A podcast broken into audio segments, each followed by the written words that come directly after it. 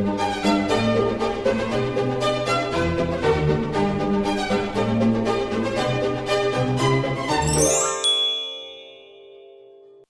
och välkomna till Kungligt Med Jenny Alexandersson. och Sara Eriksson. Och eh, idag när vi spelar in podcasten så är det ju kung Carl XVI Gustavs 74 års dag. Och eh, i dessa tider så är ju inget sig likt och kungens traditionella födelsedagsfirande på Yttre Borggården är i år inställt. Ja, men I vanliga fall så samlas hela familjen för att vinka från balkongen och kungen blir firad av Försvarsmakten och, och gratulanter och folk som kommer dit och vill uppmärksamma detta och säga grattis till kungen. Och man ser till och med barn som brukar få lämna över blommor i kungen. De står en sån här gullig rad och så får de ibland en kram eller får de ett handslag av, av kungen. Jättefint. Men i den här tiden så är inte det möjligt och kungen befinner sig ju fortfarande på Stenhammars slott tillsammans med, med drottningen. Det är där de sitter i isolering. Och idag så planeras det ju då för en lite mindre ceremoni på Kungliga slottet. Eh, en ceremoni som då högvakten ansvarar för. Det här sa Margareta Thorngren till Svensk Damtidning. Och det är alltid så att Försvarsmakten uppvaktar alltid kungen som nu fortsatt befinner sig på Stenhammars slott. Men eh, kanske är det så att prins Carl Philip på något sätt kommer att delta då han är major. Vad, vad tror du Jenny? Ja, kanske han befinner sig ändå i stan. Liksom. Mm. Bor ute på, på Djurgården. Så kanske vi får se det. Vi får Men- se ja. vad som kommer. Men det som är spännande är att när drottning Elizabeth fyllde 94 år förra veckan, då valde hon ju själv att ställa in det här traditionella firandet med eh, salut, kanonskott. Hon ansåg att inte det var riktigt lämpligt i den här tiden. Nej, och därför så kontaktade jag faktiskt Försvarsmakten för att höra hur de tankarna såg ut nu kring eh, kungens födelsedag. Och eh, de meddelade då att man som vanligt ämnar att skjuta salut för kungen på hans födelsedag. Då det är just en gammal tradition som Försvarsmakten har och om möjligheten finns att genomföra den så önskar de att upprätthålla den här traditionen trots det rådande läget. Så klockan ett i vanlig ordning skjuts salut för kungen på hans födelsedag ifrån Skeppsholmen då. Tror du att det är någon som liksom kommer dra någon parallell där mellan Storbritanniens då mer ansvarsfulla kanske ställningstagande och hur man väljer att göra i Sverige? Jag tror att det kommer Nej. diskuteras. Nej, men alltså jag, jag tycker lite grann att det är en icke-fråga. Och jag blev lite förvånad över att drottning Elizabeth ställde in sin salut. Jag skulle kanske mer förstå det om Storbritannien befann sig i krig eller konflikt på något vis. Men, men jag tror att hon gjorde det av respekt. Eh, och hon är också en sån person, hon vill inte förhäva sig eller framhålla sig själv för mycket. Eh, och- det här då med att kungen skjuter salut, nej men jag kan inte se att det är, det är jag ser inte det som ett problem överhuvudtaget. Nej. Ja, men det är ju väldigt tråkigt att firanden blir inställda och att varken vi eller kungligheter får träffa varandra utan att det är digitala möten som gäller. Och eh, ja, saker längre fram blir ju också inställda. Vi vet ju inte hur det ser ut med kronprinsessan Victorias firande till sommaren och de olympiska spelen kommer också ställas in. Och eh, när vi pratar om OS just så kommer vi med lättsamhet in på veckans podcastämne, eller hur Jenny? Ja, verkligen. För vi ska sätta fokus på kärlekshistorien mellan kung Carl Gustaf och drottning Silvia. Ja. För att i år så är det 44 år som kungen och drottningen har varit både äkta par och äkta makar och eh, ja, kungliga kollegor helt enkelt. De har liksom varit allt i, i samma kan man säga. Flera roller i en kärlekshistoria. Och de har tre barn, sju barnbarn. Och de är fortfarande lika sammansvetsade trots Ja. allt de har gått igenom. Men, Men, hur träffades de och hur startade liksom egentligen den här kärlekshistorien mellan kung Carl Gustaf och drottning Silvia? Det är liksom det vi ska berätta nu i veckans podcast. och det började så här. Silvia Sommerlath från Heidelberg i Tyskland. Hon befann sig på VIP-läktaren vid olympiska spelen i München 1972. Hon var 27 år gammal och hon hade faktiskt redan hunnit bli chefsvärdinna. Så hon var, ju, hon var ju en kvinna som ganska snabbt gjorde karriär. Hon var jäkligt duktig, det säger ju alla som har, som har träffat henne på den tiden. Hon stod och pratade med olympiska kommitténs ordförande Willy Dom på VIP-läktaren när hon kände att någon tittade på henne. Ja. Det var nämligen så att eh, vår kung hade då fått syn på Silvia och eh, vände då sin kikare mot henne trots att hon bara stod två meter därifrån, vilket definitivt var en flört. Och de hade ju tydligen haft ganska roligt åt det där. Och det här är för 48 år sedan och de här orden som kungen sa vid förlovningen, de är bevingade. Det sa bara klick. Ja, verkligen. När han tog ner kikaren så skulle de ha mötts i ett leende och fallit ut i skratt. Och det var väl någonstans där det klickade så att säga. Ja, men kungen är flörtis kan vi konstatera. Han var mm. det då i alla fall. För många hade ju väntat på att kronprins eh, Carl Gustaf skulle liksom då hitta och presentera en flickvän, en blivande drottning. Och han var ju då 26 år gammal eh, vid det här tillfället och var ganska kritiserad hemma i Sverige. Ja, Alltså medierna, eller tidningarna skrev ju ofantligt mycket om honom. Han var en festprisse. Det var nya tjejer hela tiden. Han kändes inte seriös och det var häcklande kolumner vecka ut och vecka in. Alltså han, han levde under en stark press. Att mm. Det var väldigt kritiskt och det politiska läget i, i Sverige då, det var ju också präglat av socialdemokratin. Eh, man ansåg inte riktigt att monarkin var berättigad och det var, ja, men det var ett annat politiskt klimat. Mm. Och visst blev kung, eller prinsen då allt uppvaktad men det verkar inte som det var någon som direkt fångade kronprinsens hjärta till fullo. Inte förrän han hamnar på VIP-läktaren i München för att några timmar efter den här incidenten med kikaren eh, mm. så träffade han faktiskt eh, Silvia Sommerlath igen. Det var på en cocktailmottagning för statschefer och kungligheter. Och då var kronprins Carl Gustaf lite smart. För han skickade fram sin adjutant för att be Silvia äta middag med honom och hans familj. Och hon mm. tackade ja. Ja, och med på den här middagen så var ju även eh, prins Bertil och hans Lilian och eh, Carl Gustavs syster Birgitta och hennes man. Och eh, alltså, hur måste det ha varit att kliva in på den här tillställningen? Hon måste ha varit nervös, Silvia. Tänker jag. Hon var säkert jättenervös och hon klev ju rätt in i en helgalen tillställning. Ja. Alltså när prinsessan Birgitta eh, vid ett senare tillfälle har berättat om den här kvällen i Svensk Damtidning så har hon beskrivit det som att det var helgalet. De hade hunnit ta några glas innan Silvia anlände.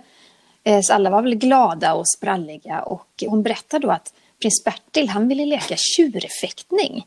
Och eftersom Silvia hade en lång svart cape som tillhörde den här OS-dressen eller uniformen så fick hon liksom hålla upp den. Och så låtsades prins Bertil och de andra att där var det röda skynket. Och Birgitta har liksom sagt att stackars Silvia, hon trodde nog att vi var helgalna. Tänk att kliva in på en sån middag. Ja men alltså det måste ju ha varit nervöst som det var och sen att den då är så lättsam att man liksom har någon form av men det kanske är... Ja. Det kanske var just det som gjorde det enklare. Men ja, jag, jag undrar också hur, hur många glas hade de tagit innan de där lekarna började? ja, verkligen. Men eh, senare på kvällen så gick ju faktiskt då kronprinsen och hans nya väninna till nattklubben Kinky. Namnet där kan man ju mm. diskutera på den klubben. Där de faktiskt fastnade på bild tillsammans. Och det här är ju en väldigt berömd bild. Ja, och det var väl det var ju där det började på något sätt. Men efter att eh, kronprinsen hade rest hem till Sverige igen så utvecklade de den här relationen. De ringde till varandra ganska mycket. Sen började de resa till varandra. Resa mellan Sverige och eh, Tyskland. Men eh, det var ju en väldigt speciell situation för att alla hade ju full koll på kronprinsen och var extremt nyfikna på vem träffar han, vem ska bli hans nästa flickvän, vem blir blivande drottning av Sverige. Så de var enormt bevakade av pressen. Och, eh, och Silvia Sommerlath hon fick, ju, hon fick ju ta det väldigt försiktigt för att ducka för kameror och reportrar.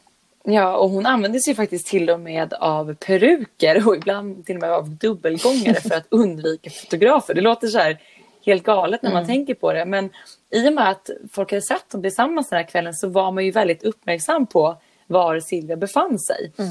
Och eh, det var inte alltid så att hon lyckades med de här olika försöken till att gömma sig. Och eh, när hon blev intervjuad i SVT i samband med sin 75-årsdag så berättade hon just då om en gång när hon var på, eh, jag tror det var flygplatsen i Hamburg.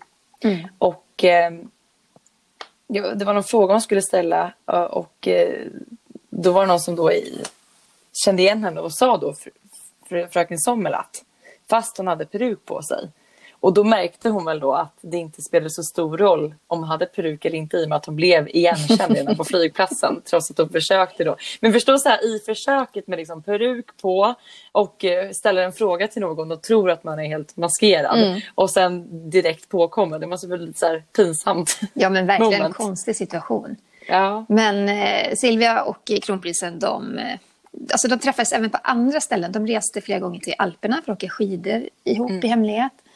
Ehm, de åkte till Sardinien flera gånger för att segla tillsammans med kungens kompisar. Och det var ju mycket den här innersta kretsen som skyddade dem och som ofta hoppade in då för att hindra att fotografer tog, tog bilder och sådär. Så att de hade ju en väldigt tajt, lojal kompiskrets. Ja, verkligen. Och eh, kronprins Carl Gustaf och Silvia, de smög ju verkligen med sitt förhållande i hela fyra års tid, vilket är en en lång tid. Men sen var det ju då den här, en varm sommardag 1973 då de fastnade på en bild, en väldigt berömd bild. Det var då när eh, Carl Gustaf skulle tanka sin Porsche 911 eh, på en eh, bensinmack utanför Borgholm på Öland. Och där i passagerarsätet så satt ju då en brunett och det var ju då Sveriges framtida drottning och det här fastnade på bild och snart visste ju alla att de var ett par. Men hur funkar det egentligen att ha ett distansförhållande på det viset när man är så igenkänd hela tiden? Ja, det måste ju vara väldigt, väldigt jobbigt tänker jag. Å andra sidan, i och med att de försökte ses mycket eh, utomlands eh, så kanske det var lite deras räddning eller undanflykt. För att i Sverige och i Tyskland så var de ju oerhört igenkända. Och jag tänker också att de hade aldrig lyckats med det idag när alla sitter med Nej. mobiltelefoner. Utan det är ett helt annat klimat och också idag så reser man ju på ett helt annat sätt när tiderna ser annorlunda ut bortsett från nu. Mm. Och eh, ja, men, helt annorlunda mot då såklart. Och som du säger, idag har alla, alla en kamera i bakfickan. Så var det inte riktigt då till deras fördel. Så de kanske ändå kom undan ganska smidigt ändå på något vis. Men, ja, men det, var ju, det. det var inte bara lycka och, och, och, glädje i den här perioden. För att eh, den här kärlekslyckan kantades också av tragedier inom kungens familj och eh, det var inga små sådana. För bara tre månader efter att kronprinsen hade träffat Silvia då i München då somnade hans mamma, prinsess, prinsessan Sibylla, in. Hon led ju av tarmcancer och eh, var väldigt, väldigt dålig. Mm. Så hon dog den 28 november 1972. Ja, och knappt ett år senare så avlider ju då Gustav VI Adolf eh, den 15 september. 1973 klockan 20.35 och eh, då får ju då kronprins eh, Carl Gustaf, bara 27 år gammal, äntra rollen som Sveriges eh, kung. Och han hade ju då vakat vid sin farfars dödsbädd i Helsingborg och eh, samma dag som valet till riksdagen hölls så anlände han då till huvudstaden som monark den 16 september på Bromma flygplats där bland andra statsminister Olof Palme tog emot honom. Och där, där kan man också tänka att Olof Palme hade faktiskt varit ganska kritisk till, mm. till den här blivande kungen. Eh, han skrev ju också några sådana bevingade ord att vi är bara ett pennstreck ifrån eh, republik. Eh, när han talade om kungen. Så att, eh, men nu var de ju i, nu var kungen i en helt annan roll. Eh, mm. Och när han då steg ut på slottsbalkongen där samma dag för första gången som regent så skedde ju detta inför mer än 25 000 människor. Och det var ju också då han som han antog just för Sverige i tiden som valspråk. Och jag kan inte låta bli att tänka på det. Tänk att vara nykär eh, som Silvia då. Förälskad i den här kronprinsen och eh, nyblivna kungen av Sverige. Och man måste alltså att gå igenom så här stora saker som Carl Gustaf då gjorde. Att inte få synas tillsammans och kanske inte få finnas där vid den man älskar sida. Det måste vara väldigt jobbigt. Det var ju säkert en utmaning kan jag tänka mig. Eh, mm. och hon försökte nog stötta så, så gott hon kunde. För att det var ju också den perioden precis närmast eh, den gamle kungens död. Då har ju, kungen har ju berättat det, även prinsessan Kristina, att det var ju en tid av turbulens. Och eh, att hamna i den rollen som regent så pass ung, det gjorde att kungen hade jättesvårt att hitta sin roll och sin plats. Mm. Så Kristina blev ju ett jättestort stöd. Men också de närmaste goda vännerna till kungen, för de fick också viktiga nyckelroller i hans nya, eller i det mm. hovet som han, som han då skapade. Mm. Eh, men som sagt, så jag kan tänka mig att det också var en period när drottningen kanske inte fick lika mycket plats i, i kungens liv, just i den här intensiva eh, tiden i början där. Men samtidigt är det kanske också just sådana här typer av händelser som också har gjort de två till ett väldigt starkt team Mm. i ur och skur. Ja, men verkligen. Att det började dramatiskt. Ja. Och de, paret fick ju då fortsatt, trots de här stora, att han, han blev då kung och paret fick ju fortsatt leka liksom katt och råtta med pressen. Eh, och i det så fann de ju mycket stöd hos prins Bertil och prinsessan Lilian. Som eh, genomgått där och då i mångt och mycket och fortfarande liksom dolde sin kärlek för allmänheten. Ja, men så är det ju. Men, Men varför dröjde egentligen förlovningen med tanke på att de var ihop i fyra år och var uppenbarligen väldigt förälskade i varandra? Ja, men det är ju en lång tid. Man får tänka att kungen var kronprins på den tiden. Och hans farfar Gustav VI han hade en väldigt konservativ syn på äktenskap med icke-kungliga. Eh, flera, ja, hans söner då, till exempel Karl Johan och Sigvard, de gifte sig kungligt och förlorade prinstitlar, sin plats i tronföljden och apanage. Och eh, prins Bertil då, som var ett stort stöd för både Silvia och kungen, han fick ju i alla år axla det här ansvaret som reserv. För kungen var ju ung och om, om det var så att han på något sätt inte skulle anses lämplig som regent, då var, då var det så att prins Bertil skulle rädda monarkin och liksom träda in i den rollen. Och han gjorde ju det och betalade ett oerhört högt pris. För att han fick ju inte gifta sig då med sin stora kärlek Lilian Craig och inte heller skaffa barn med henne, utan de levde i ett inofficiellt samboskap i alla de här åren. Och det var därför som kungen inte offentliggjorde sin förlovning med Silvia Sommerlath förrän hans farfar inte längre var i livet. Ja. Och det man tittar tillbaka då, särskilt i historien kring Bertil och Lilian, så tycker jag är så himla sorgligt just för att de var ju så himla förälskade i varandra och att den här väntan gjorde att de till exempel inte fick möjligheten att skaffa några barn. Och de älskade ju barn båda två, så det är klart Ja. att det, det är en livssorg. Mm. Men man kan också då förstå Gustav VI Adolf i och med att hans två söner själva hade då blivit av med sin kungliga status och allt eh, vad det innebär. Att det hade ju blivit fel ifall att han hade då låtit kanske kronprinsen göra något liknande. Ja, men det var ett låst läge. Han hade aldrig Ja. kunnat göra det. Nej. Men den 12 mars då, 1976 så blev ju faktiskt medierna inbjudna till prinsessan Sibyllas våning på Kungliga slottet. Och eh, pressuppbådet var ju enormt och alla anade ju faktiskt vad som skulle avslöjas.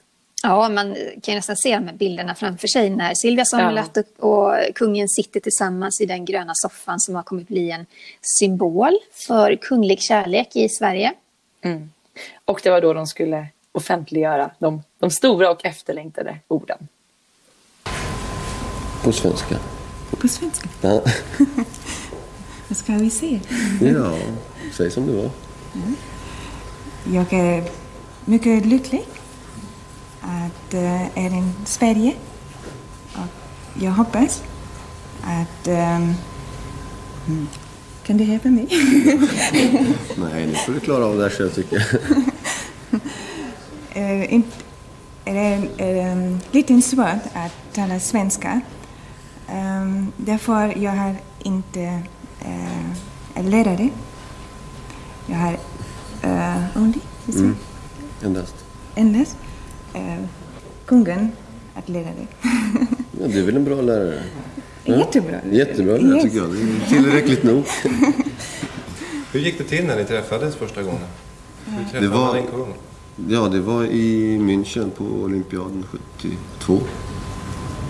Och eh, Priscilla, det var en sån här eh, värdinna. Och vi träffades där. Och då så... Ja. Då var det någonting som sa, som man alltid säger, klick. Och sen dess har det sagt klick hela tiden. Inte sant? Ja. Ja, det här är ju ord som man har hört många gånger om sedan den här dagen och det var ju väldigt härligt och jag tycker det här, just att de på ett skämtsamt, skämtsamt sätt med media kunde prata just om att ja, det här får du klara själv som kungen säger till Silvia. Det kändes som de var väldigt sammansvetsade redan där och då även om de stod inför en väldigt sån, stor och eh, ny situation. Jag tycker också att det säger någonting om, eh, om relationen att eh, eh, kungen också vill att hon ska vara självständig. Och det Mm. har ju betydelse, det hade ju stor betydelse för hennes fortsatta jobb som, eh, som drottning också. Eh, och det är fint. Och där ska man också prata om. Man tänker att eh, Silvia pratade då i början om att jag hoppas kunna fortsätta arbeta lite grann, sa hon lite försynt. Och titta bara på nu i backspegeln hur mycket vår drottning har gjort. Alltså det är helt otroligt. Vilket, vilket viktigt arbete. Verkligen. Och det rådde ju febril aktivitet på hela slottet, ända ner i slottsköket. För att det var så här att eh, förlovningen hade hållits hemlig även för hovpersonalen. Så det blir som en överraskning för dem också. Och kungens kokerska, Taimi Kivinen, hon hade fyra timmar på sig att förbereda en förlovningsmiddag. det är bra gjort av henne. Och utanför, Verkligen. utanför slottet så hade det samlats jättemycket människor, eh, flera hundra, och de skrek och skanderade att vi vill se våran kung, vi vill se Silvia med. Och de väntade faktiskt inte förgäves, för vid lunchtid så kom det nyförlovade paret ut för att sätta sig i bilen. De skulle nämligen åka till prinsessan Kristinas hem, Villa Beilon, där hon och hennes man Tord Magnusson skulle bjuda på lunch. Ja. Och efter förlovningen så lämnade ju Silvia Tyskland och flyttade då in hos eh, prins Bertil och Lilian innan hon officiellt kunde flytta in på Kungliga slottet då efter vigseln. Och sen gick det ju väldigt snabbt. Det var ju bara Ja. tre månader senare som det var dags för kungligt sagobröllop i Stockholm. Hur hinner man ens planera ett sådant stort brakande bröllop på bara tre månader? Ja, men jag tror att det är så här, för att kungens systrar hade ju gift sig, så det hade varit flera bröllop. Och hovet har ju, har ju en sån här blueprint, alltså de har ju ändå ett schema för hur ett kungligt bröllop ska vara. Så jag tänkte Ja. att de hade bara kunnat plocka fram det där, planeringen och schemat och göra det lite pampigare, tjusigare. Ja. Men det är klart att det var en enorm apparat som Och jag sattes igång. tänker liksom då som brudklänningen den skapades ju av modehuset Dior. Jag menar en sån sak tar ändå tid. Fick tre månader på sig. Och eh, det var ju många resor för Silvia till Paris som hölls eh, ytterst hemliga. Och eh, ingenting kring klänningen fick ju såklart läcka ut i förväg. Och eh, en bröllopsklänning ja, den ska väl provas och ändras flera gånger om. Ja, men jag, jag har sett en bild som är tagen ifrån Diors eh, eh, modehus där drottningen står framför en stor helkroppsspegel. Hon håller ett glas saft i handen och så är hon då iklädd den här brudklänningen. Och hon är så vacker och så är det en sömmerska som står och nålar nere vid, eh, vid släpet och nere vid follen.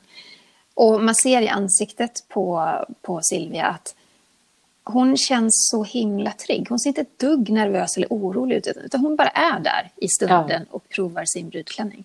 Det var en väldigt eh, vacker brudklänning i all enkelhet faktiskt. Alltså den är ganska enkel men väldigt, väldigt stilren och tidsenlig. Alltså man skulle kunna bära den klänningen likväl idag som då. Verkligen. Den är väldigt fin. Men dagen innan bröllopet, den 18 juni, så hölls ju en operagala på Kungliga Opera, Operan.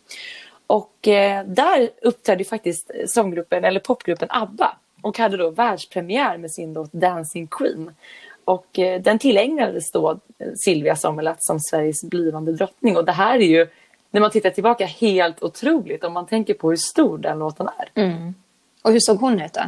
Ja, men den blivande bruden, hon gjorde en riktigt sån oförglömlig entré som man har sett så många bilder av. Hon var ju liksom bländande vacker i en slank, helt plisserad klänning med hög slits. En liten nätt spetsjacka och för första gången så bar hon ju också ett diadem den här kvällen. Och det var ju då prinsessan Sibyllas egna älskling, älsklings Millions of people have lost weight with personalized plans from Noom, like Evan, who can't stand salads and still lost 50 pounds. Salads, generally, for most people, are the easy button, right? For me, that wasn't an option. I never really was a salad guy. That's just not who I am. But Noom worked for me. Get your personalized plan today at Noom.com. Real Noom user compensated to provide their story. In four weeks, the typical Noom user can expect to lose one to two pounds per week. Individual results may vary. Diadem. Och nu nyligen så hade ju SVTs eh, serie Kungliga smycken premiär och då fick vi faktiskt reda på fler detaljer kring just valet av det här diademet. Och då var det prinsessan Kristina som berättade att eh, hon själv hade väldigt många minnen kring det här diademet i och med att hennes älskade mamma ofta brukade bära det. Och hon berättade även om hur Kristina själv och hennes systrar övertalade Silvia att använda just det här diademet på galan kvällen före bröllopet just för att deras mamma på så sätt skulle få en egen plats och närvaro under kvällen. Det är väldigt fint tycker jag. Och Kristina Mm. hon har ju själv burit det här diademet vid sitt bröllop 1974. Ja, precis. Och efter den här festföreställningen då gav kungen, som det så fint heter, supé med dans på Drottningholm för cirka 200 inbjudna släktingar och eh, nära vänner. Ja. Och dagen... Och det- Ja. Berättar du? Vad skulle du säga? Jag skulle säga att dagen före den här festföreställningen Ja, just det. Mm. Då hade ju Silvia, för hon var ju fortfarande utländsk medborgare då, då hade hon fått Serafimerorden. Och den bar hon faktiskt för första gången då på Kungliga Operan. Så det var en stor kväll för henne. Dels bara den här orden och också diadem för första gången. Mm. Och sen alla blickar på henne och sen få en egen skriven låt av ABBA. Det är Inte verkligen dumt. inte, inte en dålig kväll. Verkligen inte. Nej, men då dagen efter denna storslagna fest så var det ju faktiskt dags för bröllop. Den 19 juni 1976 så sa paret ja till varandra i Storkyrkan vid Kungliga slottet. Och det ska ju sägas att både samma datum och samma kyrka gifte sig faktiskt eh, kronprinsessan Victoria i senare. Ja, just det. Men inför 1200 gäster befann sig i kyrkan då och tog del av det här bröllopet och en halv miljard tv-tittare i hela världen. För det här var ju inte bara stort i Sverige ska sägas. Nej, och det var Sveriges första kungabröllop i modern tid som tv-sändes. Ja, och det har att göra med mycket att kungen själv ville att fler skulle få en närhet till det hela. Och det var ett smart drag. Bra tanke. Han kanske Ja. hade sneglat på ja, men, eh, drottning Elisabeths bröllop kanske. Ja, men jag tänker det och sett hennes eh, omtyckta och uppskattade val. Men som sagt, Silvia bar ju då den här elfenbensvita klänningen från Dior och hon bar ju här, de här vackra kaméerna, kamediademet. Och det avslöjades även det i SVTs Kungliga smycken att det var faktiskt kungen själv som önskade att Silvia skulle bära det här diademet och han tyckte det var mycket vackert. Och eh, både prinsessan Birgitta och prinsessan Desiree hade själva använt dem vid sina bröllop. Och senare kom ju då även kronprinsessan Victoria att bära det vid sitt bröllop. Och jag tycker Silvia beskrev det här så himla fint. Hon pratade just om att precis som alla andra äktenskap så är också det här diademet väldigt skört och väldigt delikat. Och det tyckte jag var väldigt fint beskrivet. Ja, Man förstår verkligen. då att det passar bra i sammanhanget med just denna kärleksfest. Ja, och det har ju blivit ett kärleksdiadem då efter så, eftersom så, så många kungliga brudar i Sverige har burit Ja. det. Men Ja. det var ju en väldigt speciell stämning i den här dagen i, i Stockholm men också inne i Storkyrkan. Den var dekorerad i ljusa färger, blå riddarsporrar och rosa lövkojor. Och det var ju faktiskt det första kungliga, eller kungabröllopet i Sverige sedan 1797. För då gifte sig den 21-årige Gustav VI Adolf. Nej, det här är helt fel. Fjärde. Fjärde. Gustav den fjärde Gustav Adolf. den fjärde Mm. Adolf i Stockholm. Det var ju tur att jag bara tänkte, vad säger jag? Nej, eh, han gifte sig med 16-åriga prinsessan Fredrika av Baden. Och Mm. Gustav den fjärde Adolf, han är ju alltså då vår kungs farfars morfars morfar helt enkelt. Oj, Men- den är inte lätt att hålla Den koll på. Men bröllopet var ju även historiskt på ett annat sätt också. Ja. För att Silvia var den första icke-kungliga personen som blev drottning av Sverige sedan Karin Månsdotter gifte sig med Erik den 14 1568. Alltså det var ju, hade ju gått några år sedan dess. Mhm. Så att säga, innan det var dags för bröllopet igen. Men efter då vigselakten så färdades ju det nya, som de då titulerade sig, kungaparet i kortege genom ett väldigt folkfyllt Stockholm. Och eh, på Skeppsholmen så gick ju kungaparet ombord på Vasaorden för resa över Strömmen till eh, Logårdstrappan på Skeppsbron. Och kajen hade ju då förvandlats till en vacker blomsteräng där 200 någonting, 24 spelmän från Dalarna stod uppställda och bjöd på vackra toner när de gjorde entré. Och det var så fint. Jag minns ju bilder från den här tiden för att kungen och drottningen de gick ut på balkongen ovanför Lejonbacken. Det är en ganska stor stenbalkong. Och eh, kungen sa vi är så lyckliga. Samtidigt som han lyfte drottningens arm i någon slags glädjestrålande gest. Eller så här vinnargest också. Verkligen. Och, den, där såg tänk- vi, den såg vi även hos Madeleine och Chris när de gifte Ja, sig. jag skulle precis säga det att Chris gjorde exakt samma grej. Och de hade Mm. blivit lite inspirerade att säga yes, We did it. och de hade ju väldigt tur för att precis efter att de då gick in från balkongen då kom ju faktiskt regnet. Ah. Så det hade inte riktigt blivit samma effekt med kortegen där om det hade regnat. Men de, de klarade sig för sen var det ju dags för en eh, bröllopslunch. Och den hölls ju då i Vita havet där prins Bertil var värd. Och han höll ju ett väldigt personligt tal där han hälsade drottning Silvia välkommen till Sverige och till familjen. Jag tänker att prins Bertil var ju... Alltså han var väl eh, den som stod närmast brudparet ändå av de här eh, kungligheterna förutom systrarna. Och den, Ja. äl, alltså den äldre Bernadotten som liksom fick ikläda sig både far och modersroll på något vis då vid det här bordet. För att eh, kungens mamma och pappa levde ju inte längre. Nej. Däremot Och så sen- satt ju Silvias eh, mamma och pappa satt ju med eh, såklart och de, eh, de höll ju tal också. Och det finns en rolig anekdot där som jag kom på nu.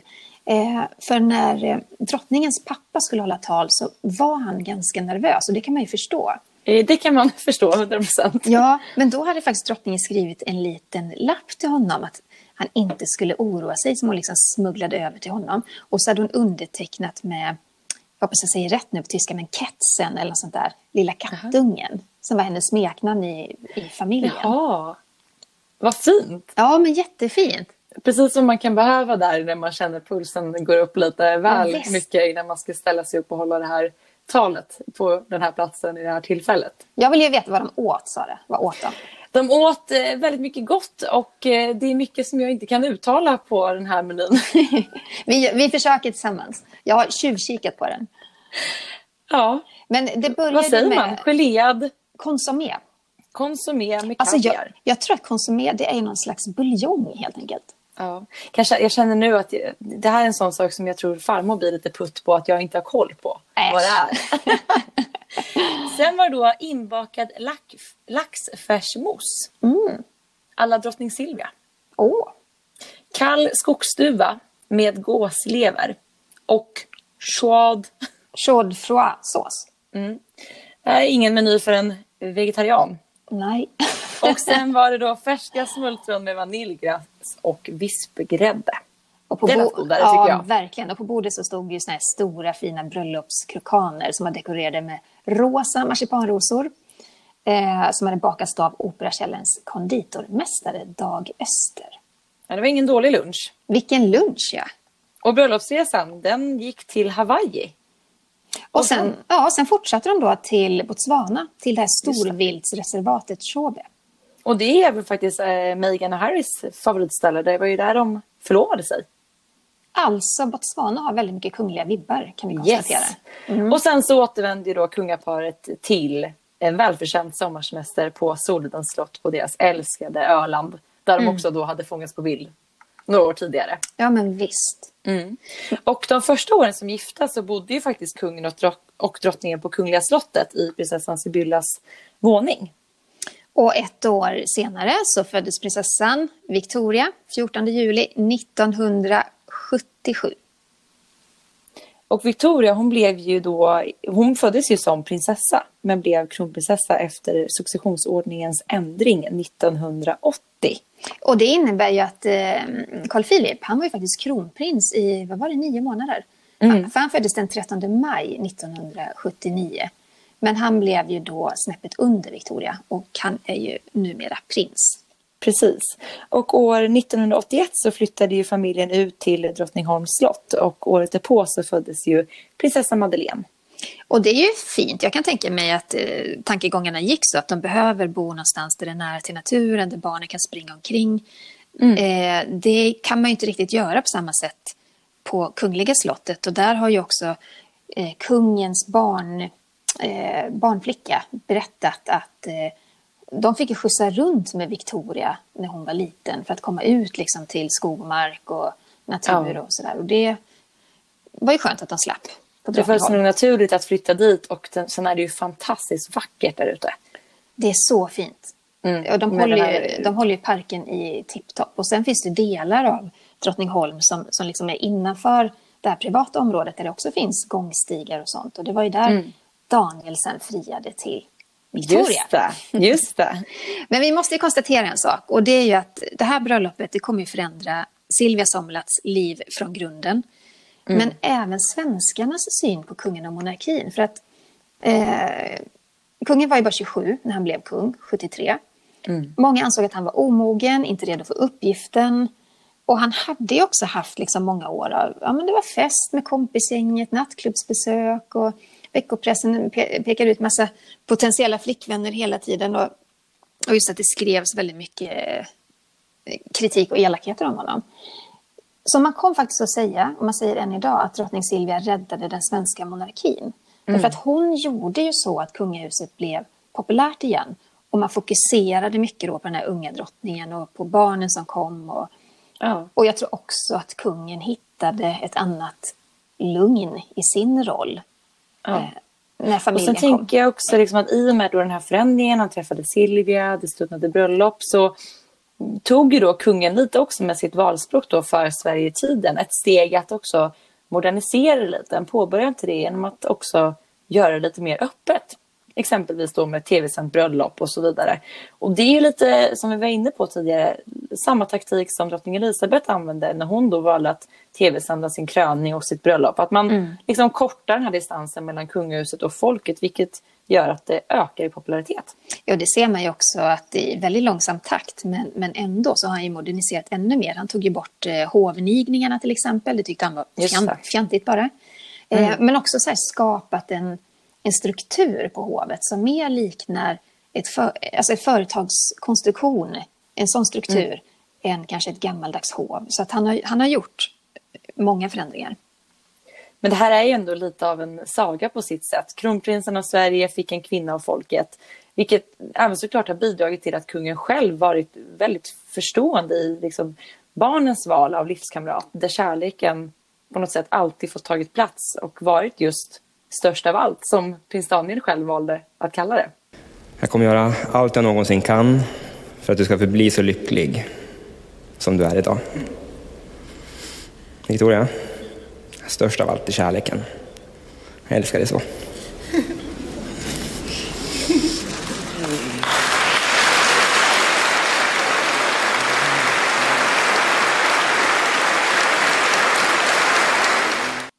Och sen har vi ju även då några snabba kungliga nyheter. Eller hur Jenny? Ja, men det har vi. Eh, och de handlar om Harry och Meghan. Den första är att prins Harry han ska vara med i barnprogrammet Thomas och hans vänner när programmet fyll, eh, fyller 75 år. Och Thomas och hans vänner, det handlar om ett litet lok och hans äventyr med kompisarna. Och alla som har små barn hemma har garanterat sett det på tv. Och Harry han har faktiskt avslöjat att det här var ett av hans favoritprogram när han var liten. Så han har spelat in ett specialmeddelande som då ska visas innan det här speciella avsnittet går på tv. Och i det så figurerar även drottning Elizabeth och prins Charles som små tåg. Ja. Och brittiska hovet de har bekräftat att drottningen har känt- känt till det här en längre tid. Och inspelningen gjordes redan i januari, helt enkelt. Just det. Och eh, det sägs ju även att Meghan och Harry har varit delaktiga i en ny bok. De har gett intervjuer till två journalister som de är bekanta med och eh, boken som heter Truly Modern Royals, The Real World of Harry and Meghan. det är ambitiöst namn måste jag säga. Verkligen att Ja. den kommer att handla om Mexit. Ja, alltså Ja. jag kan ju bara gissa att författarna kommer måla upp en ganska smickrande bild av det här paret. Ja. Frågan är vad resten av kungafamiljen kommer tycka om det här och tycker om det här. Ja. I augusti, 11 augusti räknar vi med att den finns och då kommer nog inte vi vara de enda som vill ta del av denna bok. Den vill jag verkligen läsa. Jag skulle vilja se deras sida av, av saken faktiskt. Ja.